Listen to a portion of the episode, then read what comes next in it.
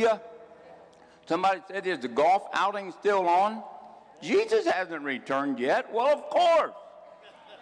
At 3 o'clock at Shelby Oaks, go there, ask them for directions, and they'll get you. You can go early. There'll be uh, some uh, uh, pros down there giving you some instruction down on the driving range so you don't kill yourself or others while on the uh, course.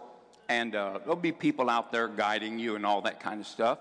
And uh, so we do encourage you to come, invite somebody, uh, just a good time of fellowship and a witness and testifying of the goodness of God.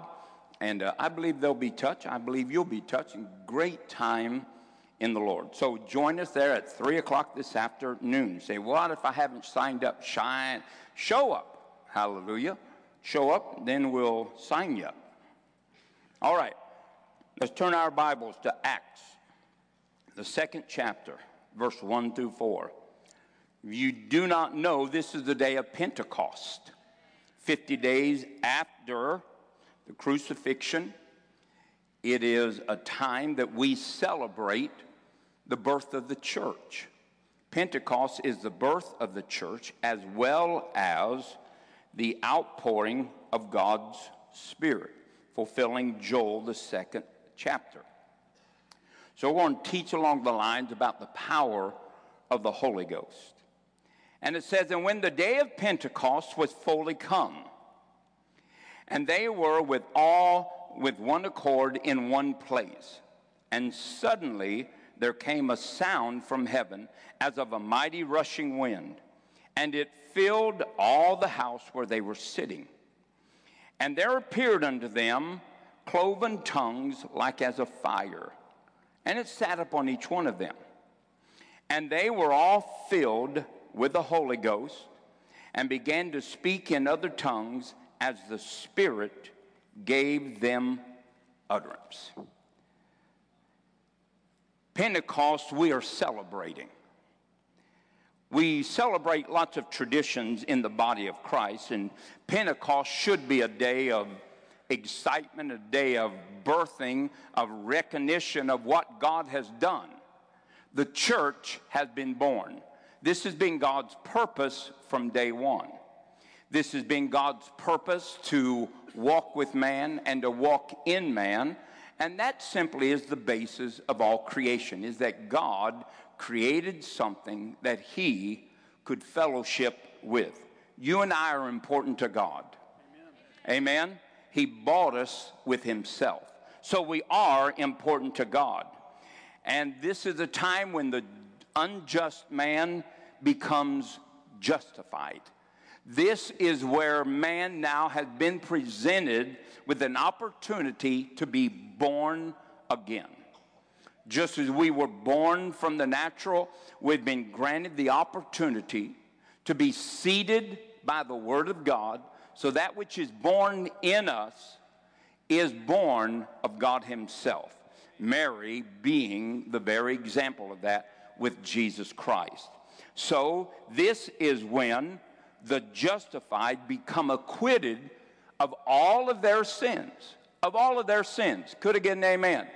Listen, this is the day that God decrees that the work of one Jesus Christ has been accepted, verified, and is now offered to man by faith. This is the day that you and I literally can walk away from our past and embrace a God given future. Sometimes we forget how acquitted we are because in the natural, we're always called to remember stuff. Everybody's failure, we remember.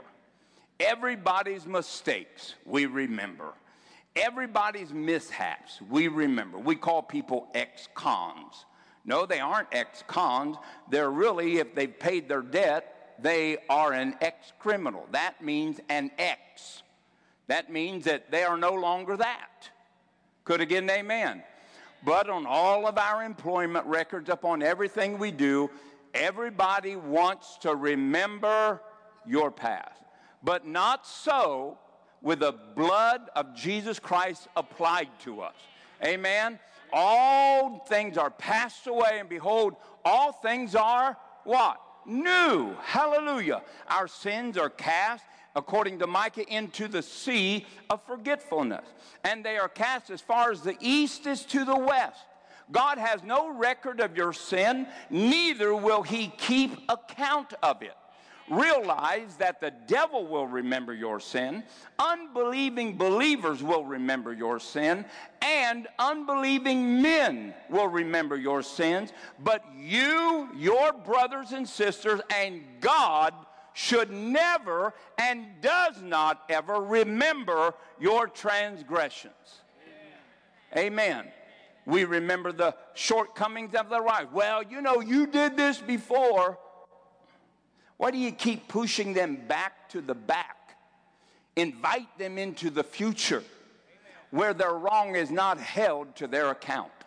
Isn't that what you want? Then that's what we should do. Could I get an amen? All right, this is where the enemies of God become reconciled to God. Reconciled to God joined with him in God's mind in an inseparable way. You've been brought back to God. Now, somebody would say, well, you know, you've been reconciled back to the garden. No, no, no, no. You're far beyond the garden. Why? The garden, Adam and Eve, were born of God's Spirit, or they receive the Spirit, and they become living souls but they were never the sons and daughters of God. You are a son and daughter of God. You are of a much higher standard than being created. You are born. One, God gave the spirit to make a living soul, but to you and I, God gave us a spirit to make us a living spirit. Entirely different, far different dimension. And we have access to God in a way that they never have. You know, God came and visited Adam and Eve, but we can visit God anytime we want. Could again, amen. God came down to talk to Adam and Eve, and they told him what had been going on and all that kind of stuff, but we get to invite God into our problem anytime we want. We can approach the throne of grace. Well, Adam and Eve never had that option.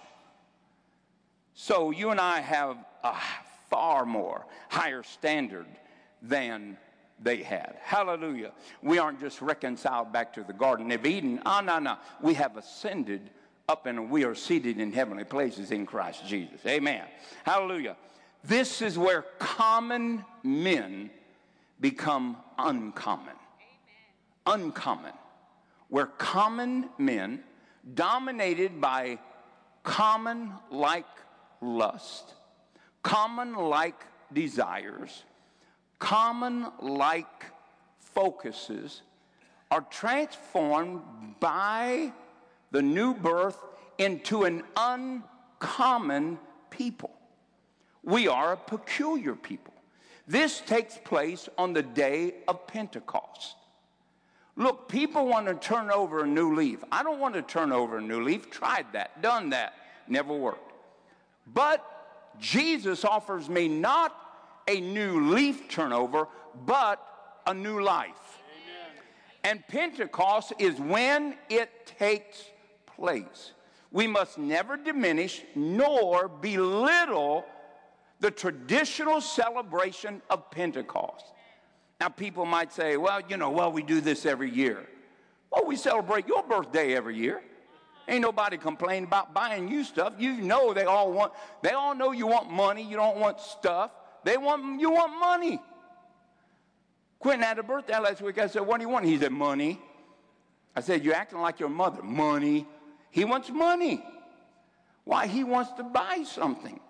He's got it all planned out. Papa, you're going to give me this much. You're going to give me that much. He, he got it planned out, man. And so he's going to get what he wants, but he wants money. Now we celebrate that every year. And nobody complains.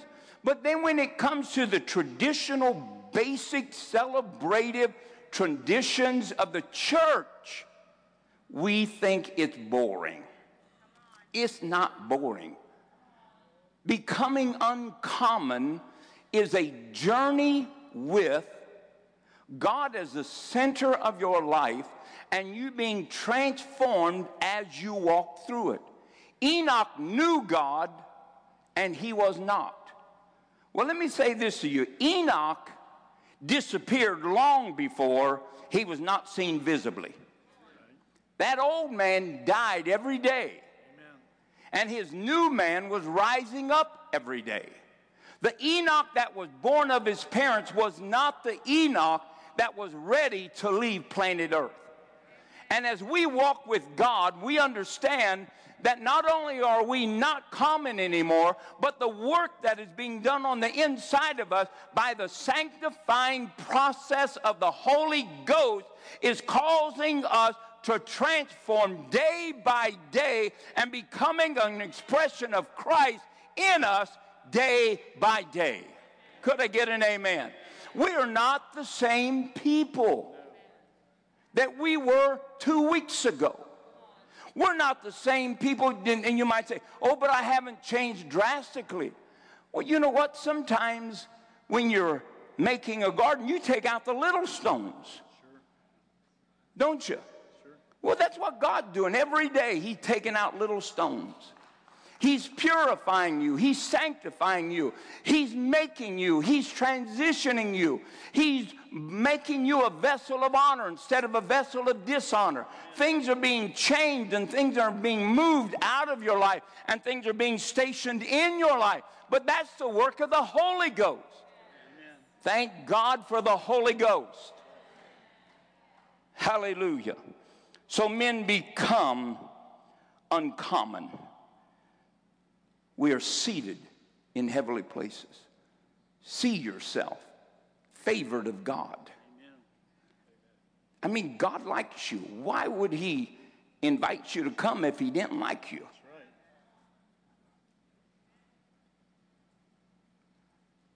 Do your grandkids have people that they invite to their birthday parties? Yeah. And people that they don't? They don't invite the people they don't like. No. They invite the people they do like. True. Now we would say, oh, invite them anyway. It'll make them feel good. They say, it won't make me feel good. I don't like him. if you are seated in heavenly places, know this God likes you. We are accepted in Christ Jesus. We are not like men that don't know God, but we are people that do know God. And we have embraced our position with Him where men and women have been transformed and empowered by God. Empowered by God. That's who you are. You are empowered by God. Come on, you are empowered. Somebody say, The Holy Ghost, the Holy Ghost. lives in me, therefore I am empowered. You are empowered by God. Thank God that greater is He that is in us than He that's in the world. Now, that should cause every man and every woman to always be joyful if you believe that. People murmur and complain because they have forgotten the basic truths of God coming into a human being's life. When God comes into a human being's life, he transforms you from being an enemy to being a temple for the sole purpose that He can move in, that He can live in, and that He can empower. Amen. And so, as Christians, we should be celebrative and thankful. and if God said something, and if He ever meant what He said, then He means what He says when He says it. And if he said, Greater is he that is in you than he that is in the world, there should never be a murmur come up out of those that are empowered by God. But but you don't know. Nope, I don't. Don't have to. But I do know him that said he does the impossible. And I do know him that said if you believe, you can do the impossible. Amen. We do not have generic outcomes when we use the empowerment of the Holy Ghost. Come on. We are empowered of the Holy Ghost to declare fully that Jesus' death, burial, and resurrection was successful and that he has completed the task and we are one with God. Hallelujah. We are witnesses of that. Praise the Lord. It is where they may become the receivers of empowerment. Somebody say, I have been empowered. Have been empowered. The Holy Ghost, Holy Ghost lives in me. Lives in now remember, now it's not by might, now it's not by power, but now it's by the Spirit of God. Now we have a choice. Come on, we have a choice. We don't have to fight with natural weapons, we can fight with spiritual ones.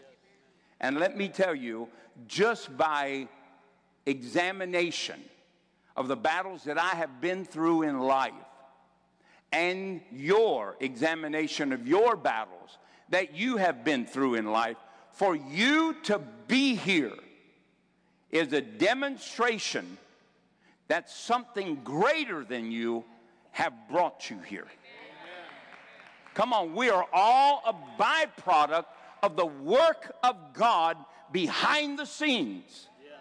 When people see us, we're not marked, we are not tattooed in some special way, but when they look at our life, our life has an entirely different outcome than those that do not know God. Amen.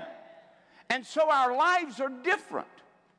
I don't know what pressure you've been through, but when I listen to people's stories in my office, I go home and I tell Phyllis, I said, I'm telling you, I just heard the most amazing story that I've ever heard in my life. You did? Well, who was it? I can't tell you.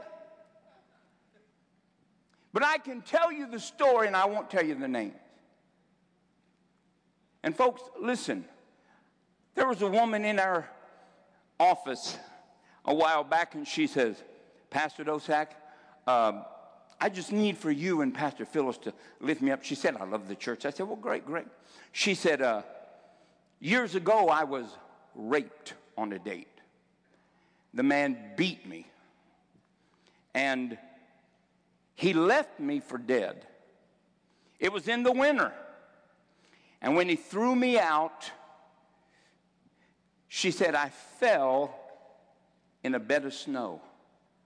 She said, I was, I was cut, I was beat up. She said, I was unrecognizable, and I'd been raped. So the next day or so, I don't even remember time. She said, the next day or so, uh, a man picked me up. I thought he was, he was going to help me. He was a nice man. But he ended up keeping me in his car and raping me over and over and over. And he beat me and beat me and beat me. And he threw me out along the side of a railroad track. She said, The only thing that kept me alive in the natural, besides God, was it was cold and it caused my blood to stop flowing and running out of me, or I would have just bled to death. She said, I was stabbed in the stomach, in the back. She said, it, I, I don't know how I lived except God. She said, Then a hunter found me. And he picked me up, put me in his truck, and he drove me to the hospital where I received the help that I needed. She said, and now I'm here today. I'm scarred. I, I have memories. I, I'm haunted. She said, I, I don't know what God is going to do with my future.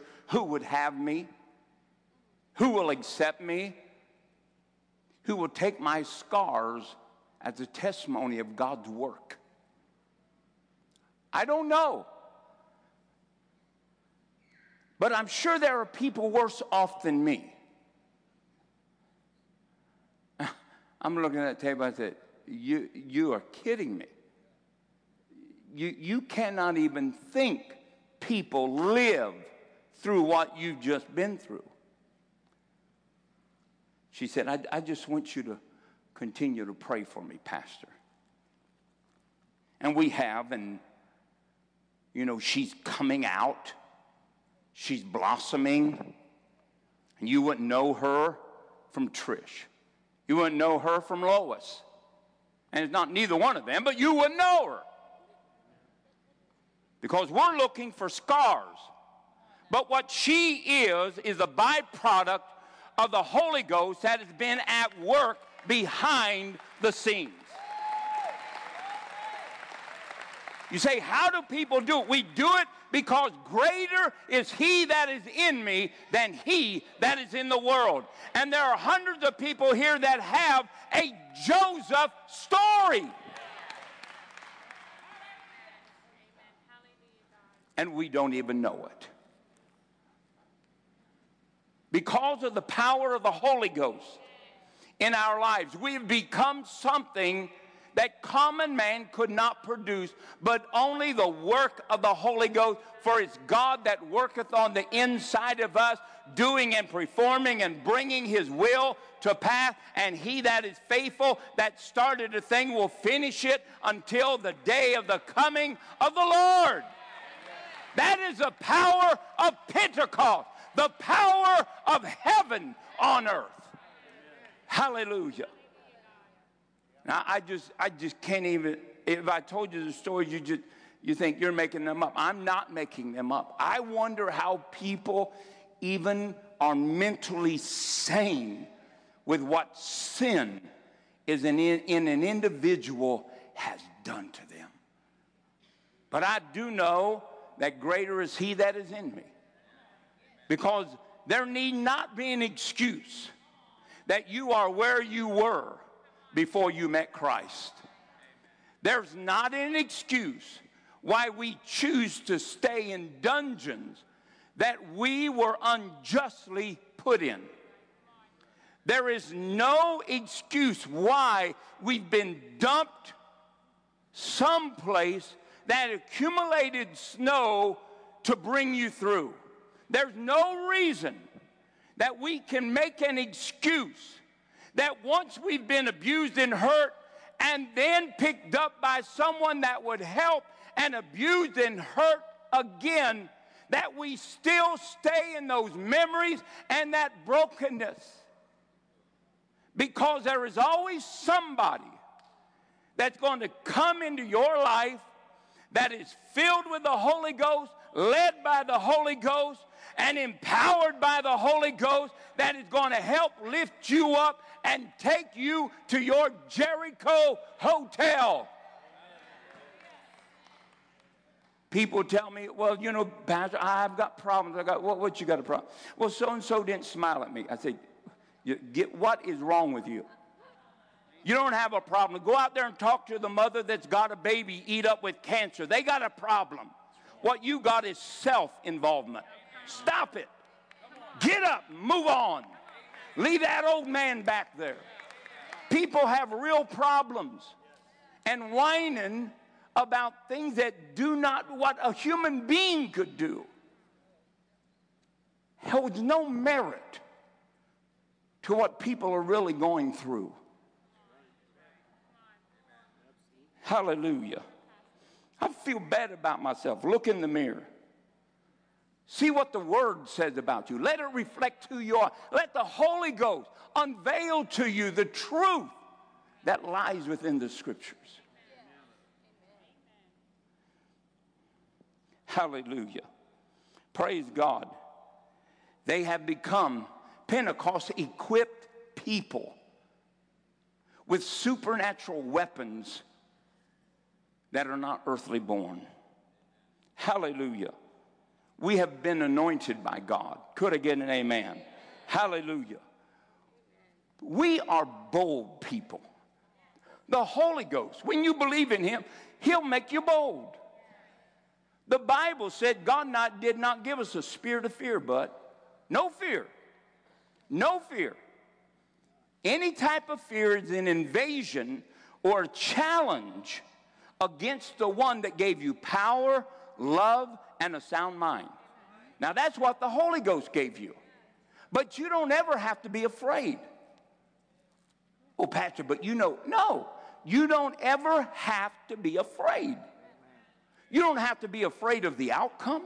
You don't have to be afraid of finding the right path.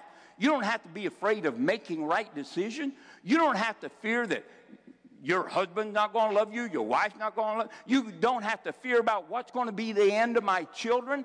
Now, you can contemplate those, but really, until you put it over into God's hands, fear is always going to attack you. But when you put it over into the greater one's hand that is in this world, that's doing what he's doing to your family, your marriage, or anything else, until you put it into his hands, you are on your own. Now, who wouldn't put it into the hands of another? Any of you ever been bullied? Where did you go to get help? Friends your own size or to your brother that was three grades ahead of you? Oh, yeah. He, your brother didn't come to make a deal. Your brother came to end the issue.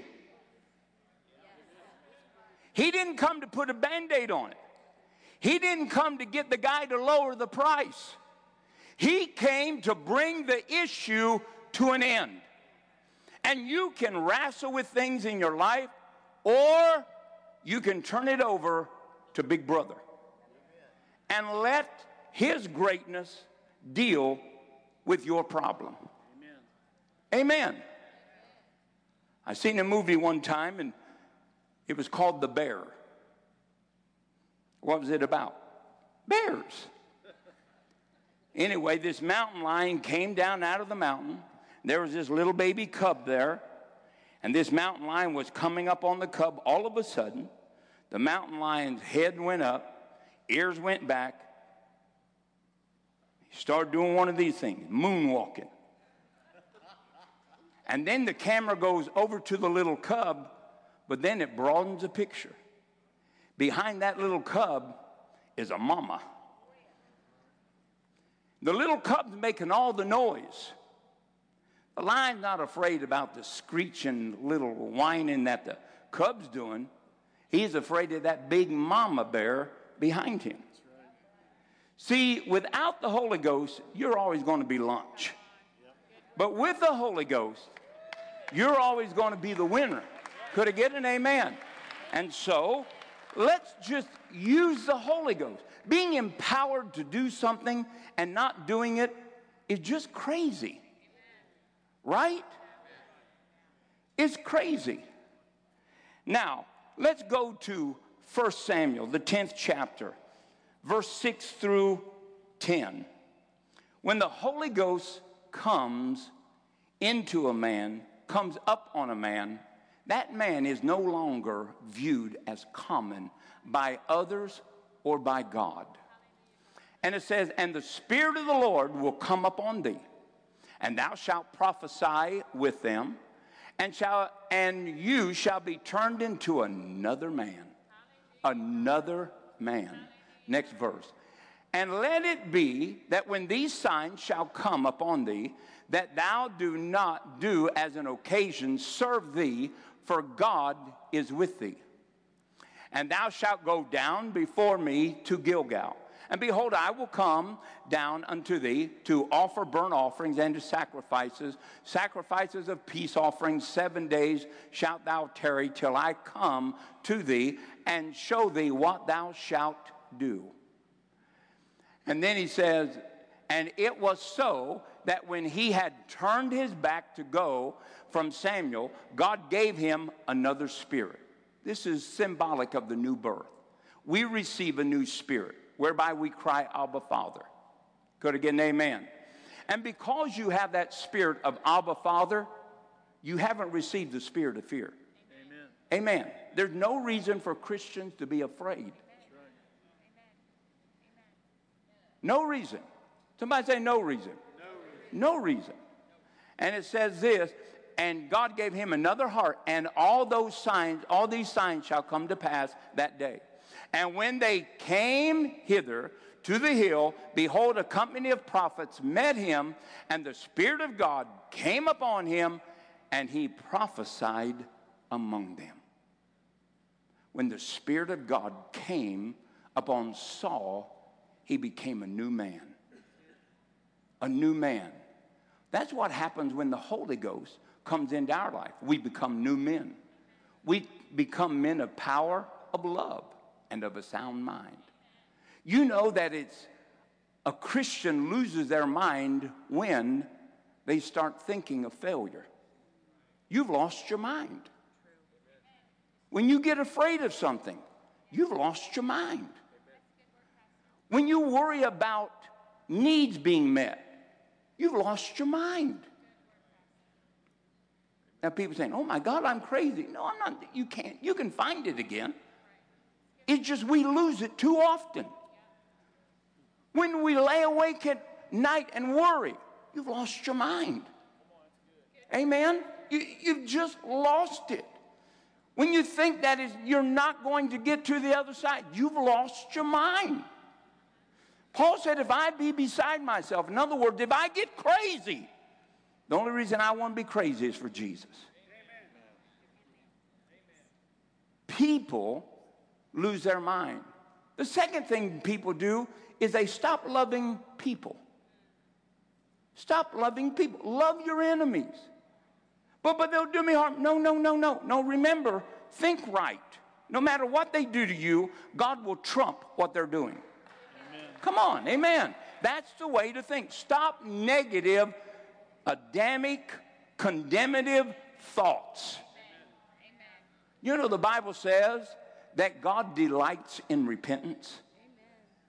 He doesn't condemn in repentance, He delights in it. Well, I just keep making the same mistake. Keep repenting. Amen. Because on the other side of it, the Holy Ghost is going to sanctify you, and you are going to have the victory. God is happy when people bow a knee and say, God, I messed up, but you love me enough to bring me through. Amen. Have confidence in the love of God for you and the love of God that is shed abroad in your hearts by the Holy Ghost. You can love the unlovable. Amen? You can. Husbands and wives, you can love your spouse. First thing to do is stop thinking wrong. Nobody is making your life miserable on purpose. Right. Absolutely. Nobody. She's not trying to vex you by nagging, it's just her nature. He's not trying to vex you by procrastinating. It's in his genes. And then God gives us a spirit of power. Folks, we are able to conquer anything that is on this world. And we are able to keep ourselves from the evil one, and we are able to prove ourselves faithful to God. Could again, amen. Absolutely.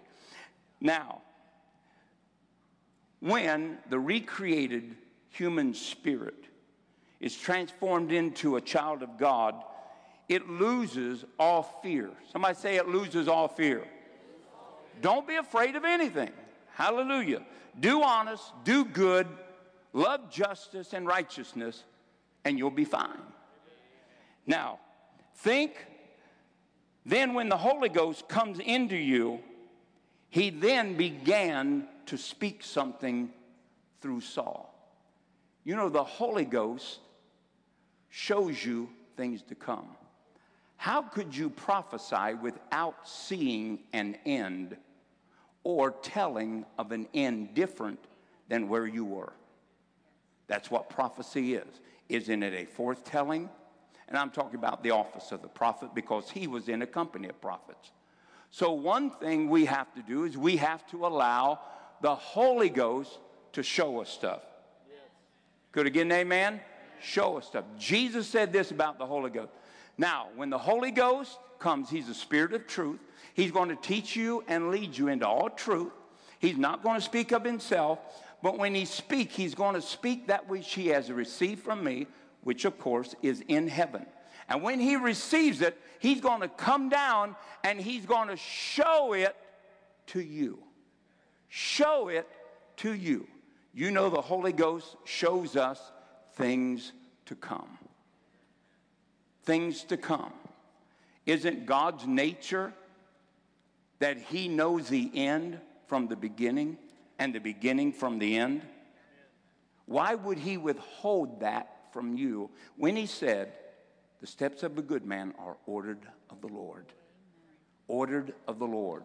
God wants to reveal things to us. That's the purpose of the Holy Ghost, to teach us things. The day of Pentecost is something given to us that you and I, as sons and daughters of God, may see the unseen. See the unseen, declare the unseen, and see the impossible made possible. Notice what I said. The Holy Ghost, when you receive Him, it enables you to see the unseen, to declare the unseen, and to see the impossible become possible. Now, how does the Holy Ghost do that? Well, we've seen in the life of Saul, but we also hear it from the life of Jesus. He will show you things to come. Not things that are reality, things to come. So, what does that mean? He's got to show you something that is going to happen. Not might happen, because remember, he's a spirit of truth. He can't lie. So if he shows you something, it can be no other way if you will simply follow his instruction. Could I get an amen? Absolutely. Now let's go to 1 Corinthians, the ninth chapter, through verse 14. I know that many of us know this, but it will help us. Remember that the Holy Ghost will show you things to come. That means He has committed Himself to bringing something to pass if you will simply obey Him. Amen. Amen? If He shows you something that's going to happen, if you obey Him, He will bring it to pass. Remember, He's the creator and He can create victory out of defeat. Uh, 1 Corinthians 2 9.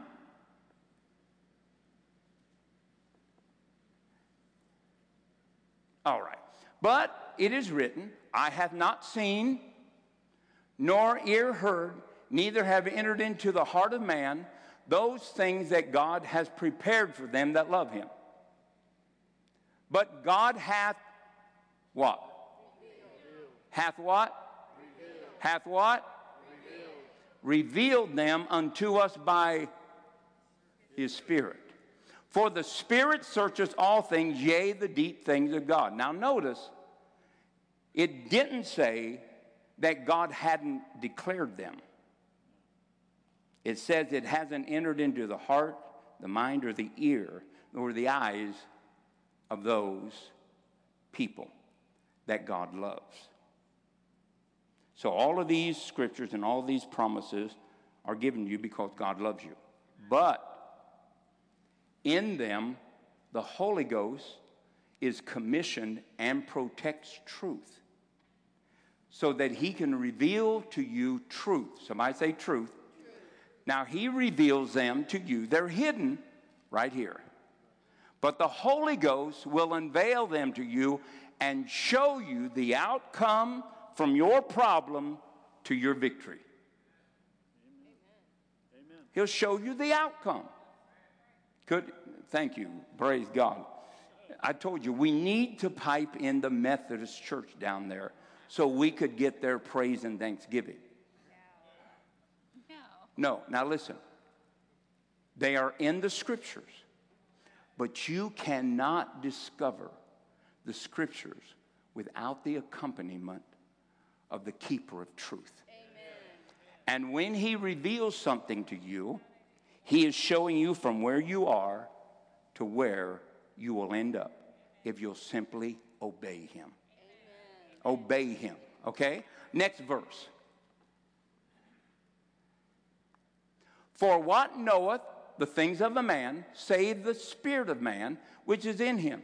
Even so, the things of God knoweth no man but the Spirit of God. Now we have received not the Spirit of the world, but the Spirit which is of God, that we might know, that we might know, that we might know, in other words, that we can see the end of God's desire for us. That we might know all the things that are freely given unto us of God. Next verse. Which things we also speak. Remember when the Spirit of the Lord came up on Saul? He prophesied. Not in words which man's wisdom teaches, but which the Holy Ghost teaches, comparing spiritual things with spiritual. But the natural man receiveth not the things of the Spirit of God. Now they are foolishness to him, neither can we know them because they are spiritually discerned. But he that is spiritual judgeth all things, yet himself uh, is judged of no man. Now, what did it tell us? This right here is what God has spoken to us. But we cannot hear it, nor can we see it until the Holy Ghost unveils it. Amen? So the Holy Ghost has been given to us that we might freely see everything that God has done for us. Amen? All right, having said that, let's go to 1 Kings 17. Remember that the Holy Ghost reveals things to us that are unseen, that we can declare the unseen, that we then can see the impossible become possible. All righty, 1 Kings 17, and you know what? I don't know what verse I want. 1 Kings, uh, mm, Jen, uh, yeah, uh, Elijah. 1 Kings 17. Sorry, let me get there, guys. First Kings, the 17th chapter. And let's go down to verse 8. And the word of the Lord came unto him, saying, Get thee to Zarephath, which belongeth to Zidon, and dwell there. Behold, I have commanded a widow woman there to sustain thee. Now, does Elijah know the end of his predicament? He has no bread, he has no meat, and the creek has just dried up. What does God tell Elisha? Go to Zarephath, I have commanded a woman to sustain thee. Now, is his end in question? No. Hmm, wow, that's amazing. And then it says, So he arose and went to Zarephath. And when he came to the gate of the city, behold, the widow woman was there gathering of sticks. And he called to her and said, Fetch me, I pray thee, a little water in a vessel that I may drink. And as she was going to fetch it, he called unto her and said, Bring me, I pray thee, a morsel of bread in thine hand. She said, As the Lord thy God liveth, I have not a cake, but a handful of, handful of meal in a barrel and a little oil in a cruse. And behold, I, ga- I am gathering two sticks that I may go in dress it for me and my son that we may eat and die. Now, remember, Elijah has just seen the unseen. He has seen God's plan and guarantee for provision. You go, I've commanded her. Well, what if she don't want to? I've commanded her. Yeah, but what if she isn't willing? I've commanded her. Well, what if I've commanded her? What if? Shut up. If God said it, he'll make it good. Well, how's he going? I don't know. Do you know how a baby is formed in a womb? No. no you, most of us don't even know how to diaper a baby. Come on. God knows these things. Stop trying to be God. Amen. You do well just to keep your wife happy, your husband happy, your kids in line, let alone run the world. All right. And it says, now, what does Elijah do? By the Holy Ghost, he sees. How does he see it? he hears it. but by hearing it, he sees. Words are pictures, pictures are words, thoughts are pictures, thoughts become words. So we know that when we see something, David, when you go to my house Tuesday morning, which I never told you you're going, but you're going Tuesday morning. You already heard from Mary. You got it. You got a picture. When you get there, we got a new dog. Listen, we got a dog. It is a black dog. It's got teeth. I'm telling you, it barks and growls, but be encouraged. It's a chihuahua. now, okay. You caught the picture. Yeah. Black, crazy, lost his mind chihuahua. Right. I can see it. If you don't see it, if you see anything else out there, kill it. It doesn't belong to me. All right. Now, I could paint pictures all day long. But here Elijah sees in what God says. And then here's what Elijah does. Remember that by the help of the Holy Ghost, we see and we proclaim or declare the unseen. Elijah said unto her, Fear not. Go and do as thou hast said, but make me thereof a little cake first and bring it unto me, and after make for thee and for thy son. What does he do? He declares what he has seen. Right? He declares what he has seen. Why? So he can see it. If he had never declared it to her, she would have ate that cake and died. Now, and it says, in verse 14, for thus saith the Lord God, thus saith the Lord God, this is what God has shown me of Israel, that the barrel of meal shall not waste, neither shall the cruse of oil until the day that the Lord sendeth rain upon the earth. And she went and did according to the saying of Elijah.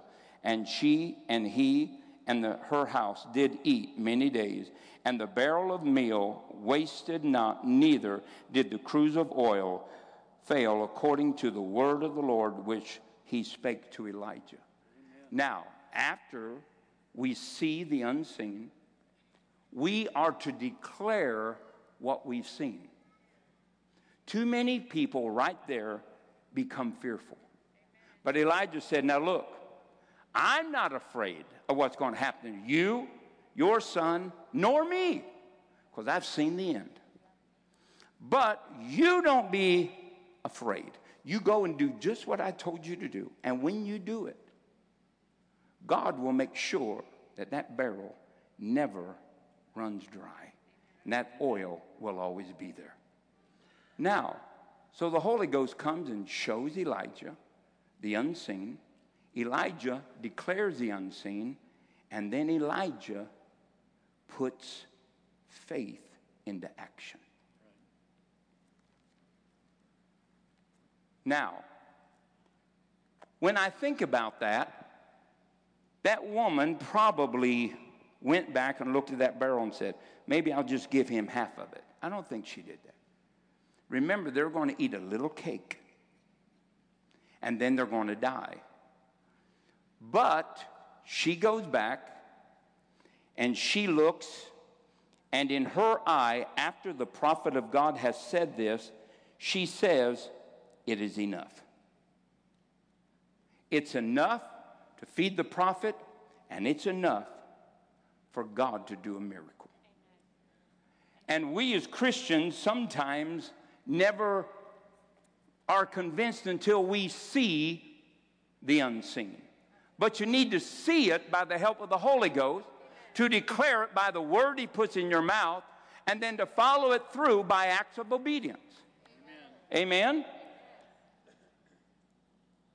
Mark 11 23. The Bible said, If you speak unto this mountain, be thou cast into the sea. Now, I know people say, oh, it's a literal mountain. Let's not go there. Look, you're, you're not that fruity. You understand that these are spiritual things. You understand that there are problems in life. You understand that these are places that you can't get over on your own. and that you need God to cause the mountain to become low and the valleys to become high so that there's a place that you can walk in victory. And so if you speak to problems and you believe that when you said it, it came to pass, it will happen. Now, the problem is we are always trying to observe the stage of the moving of the mountain. No, no, no. Speak to the mountain, it is enough. Speak to the problem, it is enough. Yes, but what about? No, no, it's enough. And then start declaring what you believe you saw. Amen. And then just follow in faith. Every time you think about it, say, God, I thank you that God, you told me when I spoke to problems, God, they would be removed. Oh, God, I tell you, don't, don't try to follow me anywhere because many times on any given day, I'll stop the car, get out of the car, and dance in front of the car, beside the car, run around the car. I bet farmers think, what is that Fruit Loop doing? It doesn't matter. I'm not interested in farmers. I'm just declaring that I believe God over every thought that's trying to attack my mind. Amen. The Bible says God gives seed to the sower. And what does he do with the seed? Sometimes he multiplies it, and other times it just dies. What's he say? Thank you for 10 people. What does God say when you sow a seed? He multiplies the seed that is sown. he multiplies the seed that is sown and he meets your daily bread. And he transforms you by adding to the fruits of righteousness. Now, I'm just saying, if God shows you that if you sow a seed, he will multiply a seed, he has shown you the end of something. So, what you ought to do is do it. I mean, if you need more than you have, you ought to do it. Now, if you got more than you need, give it to you got to need so you can sow a seed. But know that God said, look, if you sow a seed, I'll multiply. I will. I'm not your banker. I'm not your workplace. I ain't your wife. I will multiply it. Shouldn't that be enough? Should it be enough? Shouldn't it be enough for you to say what you know is going to happen? What would keep you from saying it? Fear. But we should fear not, as Elijah did, and just say what God has said. I've sown a seed, it's been multiplied. I've sown a seed, it's been multiplied. When Phyllis and I was uh, going in the ministry, you know, God told me to quit my job. I would not encourage you to do so because you can get very hungry and very cold. And I got a call from the electric company. Mr. Dosak, we're going to have to come out and shut your electric. Did you get the red tag? I said, Yeah. Did you get the notice? Yeah. Well, you know that we do that too. And the third evidence is that we shut it off. I said, Wait, wait, lady. Look, please, please. Look, I talked to my father. I said, and I'm going to tell you something. He told me he was sending it. And she said, Well, how long you take, think that'll take? I said, Well, I don't know. But I do know he's never lied to me.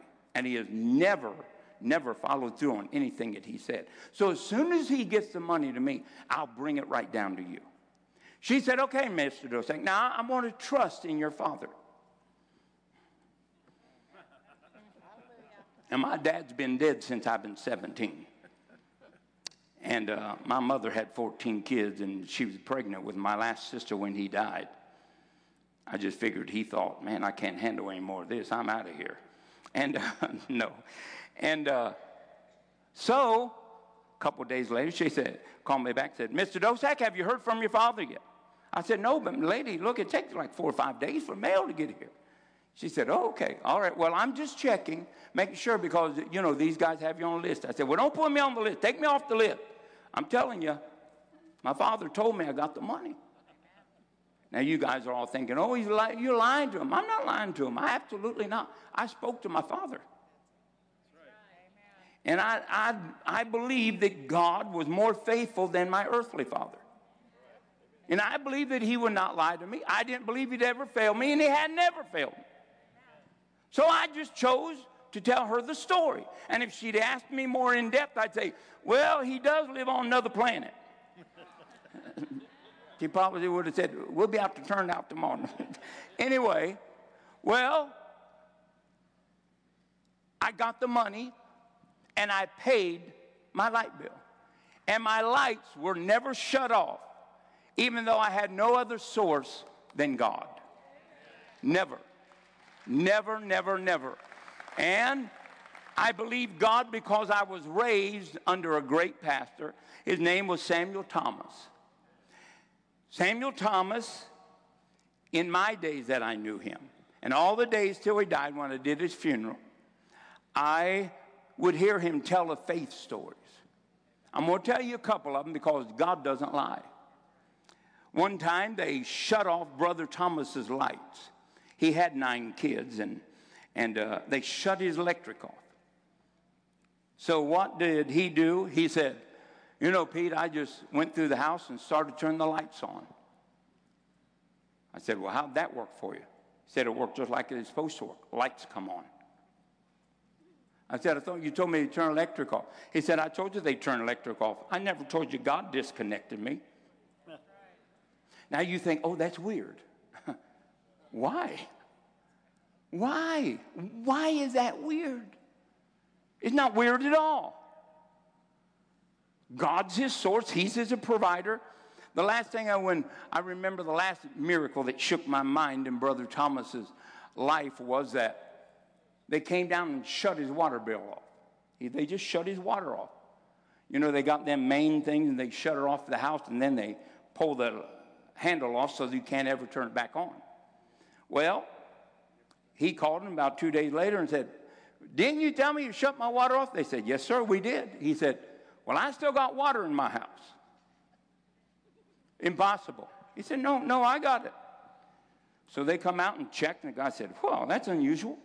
So they dig up in the front yard by the sidewalk, they turn off another one. They said, Well, that ought to do it.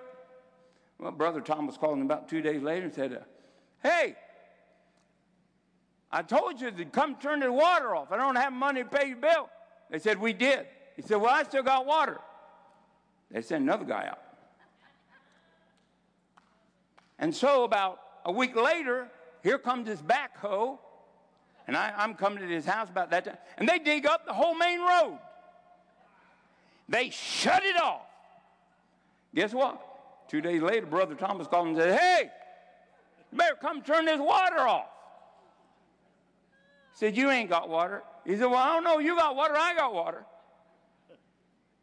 And to this day, the city of Lima have not been paid, nor had he been without water until he died.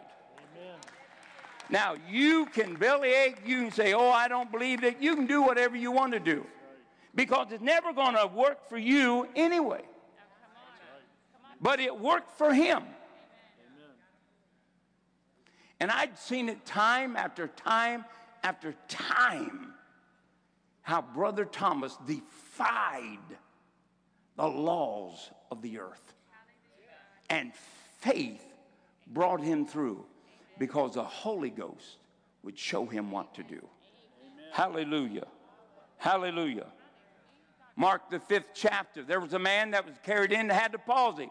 Jesus said to him, Take up thy bed and walk. He didn't say, Hey, whoa, whoa, whoa, whoa, whoa. Uh, like you got an injection or something. Uh, you know, I haven't walked since I've been born, man. I don't, I don't even know how to move my feet. Jesus never explained himself. Take up thy bed and walk. Was it enough? Yes. Yep. Jesus saw the beginning. He saw the man's end. He decreed it. He said it and he walked away as if God had done it. What are you facing?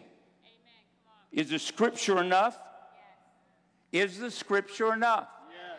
If God showed you what would happen if you responded, is it enough? Yes. It was enough for the widow, and it's enough for you. Because the Holy Ghost shows you something, He's committed to bringing it to pass. And you show that you accept it by declaring it. Well, what if it doesn't come to pass? Uh, the Holy Ghost gave it to the wrong person. That's true. How would you ever doubt an unlying spirit? Amen. That's a good word, Pastor. Huh? Now, I tremble when Phyllis tells me, you better get that trash out or it ain't going to be good for you. Now, I tremble and I go do it because I, I'm just afraid of two things God and Phyllis. But I fear God more than I fear Phyllis. And God is more faithful than Phyllis. David, 1 Peter 2.24, you've been freed of all your sins. God wants you to live in righteousness, son. Yes. By his stripes, you've been healed. Yes. Is that enough? Yes. It's enough. It's enough. God said that you would be blessed in the city and blessed in the field. Is it enough? No matter where you're at, see what God unveils to you. Then you say what God said for you to do, and then you begin to do it. Begin to do it. Begin to do it. Could have given an amen. Come on, God is faithful. You receive the Holy Ghost to see the unseeable, to declare the unseeable, and to see the impossible become possible. Hallelujah. Hallelujah. Come on, let's stand our feet today. Hallelujah. Father, we praise you. Now, I know it's very simple. I wasn't trying to do anything except encourage and stir you to get reacquainted, to deepen your dependency on, to believe God, and let the Holy Ghost do what you can't do. Let the Holy Ghost do what you can't do. Let the Holy Ghost do what you can't do. The scripture is showing you the end. The scripture is filling your mouth with the declaration of the unseen. You are enabled by the Holy Ghost to see the impossible become possible. Hallelujah. Hallelujah, Jesus. Come on, let's lift our hands up and just begin to pray in the Holy Ghost for about 30 seconds. Kishelaman dadiala bodena mandete nuna dibalande de bushe. Shidi da batan danda da dob he mahaleropa waleba kite. Nonde kudede monene da bara bara de de bondele nimanda da da bata. Pori da bange sholoba shere pe bot danananda bandele de basso capeto ne da bata dandole da de beteto batata wareba kendole mina nendole da bocche te te nona nande bo beti nina mande da bot bere batata bata donde kototo tenini de bata bare de bando ure bakete te te te nonda noleba shalabaka broso. God pour out your spirit afresh today. Holy Ghost, stir us. Holy Ghost, draw us to yourself. Holy Ghost, open that which Jesus has spoke to us as his brethren, as a father has decreed about our lives. Let us begin to see that we may decree, that we may see the impossible become possible. Father, I thank you. Every head bowed just for a moment. If you're here today and you're not a Christian, Jesus said these words that no man can come unto me except that the Spirit draws him. You're here today and your heart is pricked.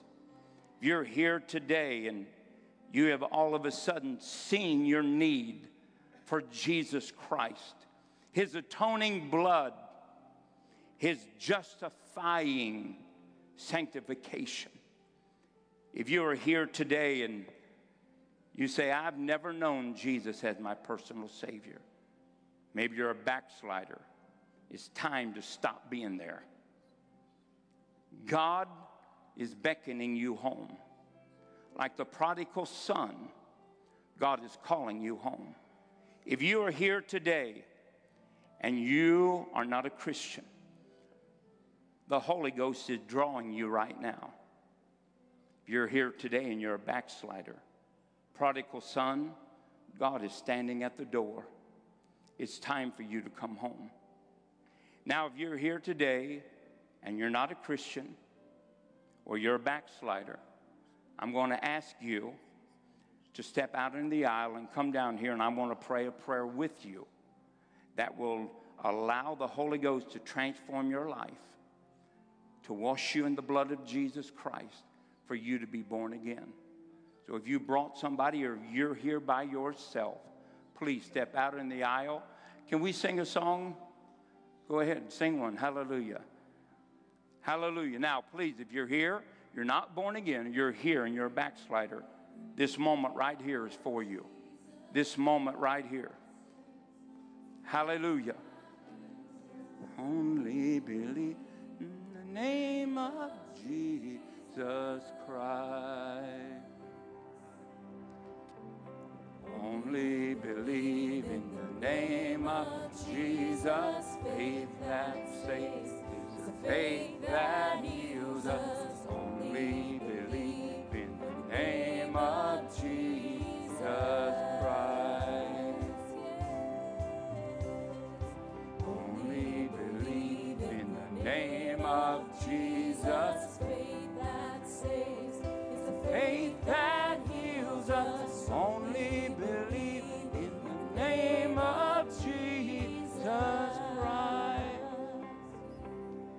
you. Hallelujah. All righty, praise God. Raise your hands up with me one more time. Uh, there is a growth, uh, it's not quite behind your ear, but there is about the size of a pea. You just put your little finger on, or put a finger on there, and go ahead and curse that in the name of Jesus. You'll find that thing will disappear and be totally gone in the name of Jesus Christ. And there is a high enzyme, a high enzyme reading uh, from your somebody's uh, kidney area that is going to be healed. Don't worry about it. Just let it run its course. It'll wash itself out, and it, it, all it is is just a little infection. is going to be gone. Don't be concerned about it. And if you have back problems right now, just put your hand on your back. Now, Father, in the name of Jesus Christ, I curse every slip disc. I curse, God, every damaged vertebra. God, I curse sciatic nerve problems. And in the name of Jesus Christ, I command you to come out of them in the name of Jesus. And God, I loose right now the working of miracles to restore them and to make them free in Jesus' mighty name.